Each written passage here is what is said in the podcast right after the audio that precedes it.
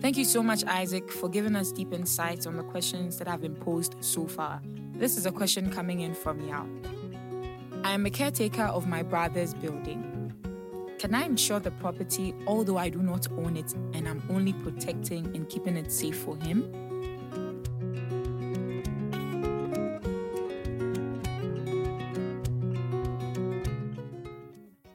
Okay, so the answer to Yael's question is a simple yes.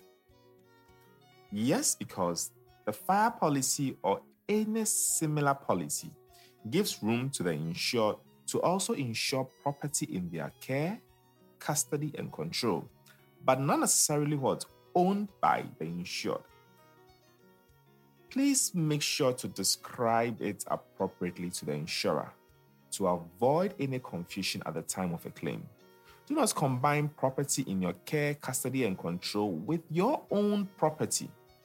Please speak to your insurer or broker or agent when you are doing this, so you don't get it wrong. But it is true. Yes, you can insure property you do not own, but only protecting it for someone. And so this includes property in your care, custody, and control. Thank you. It's been great having you listen in on today's episode. We appreciate you and would love to hear from you. Connect with us via email at info@bimaadvisors.com or call us on 0501 447072 or send us a WhatsApp message on 0541 505557. Follow us on Instagram at BIMA Advisors or LinkedIn on BIMA Advisors.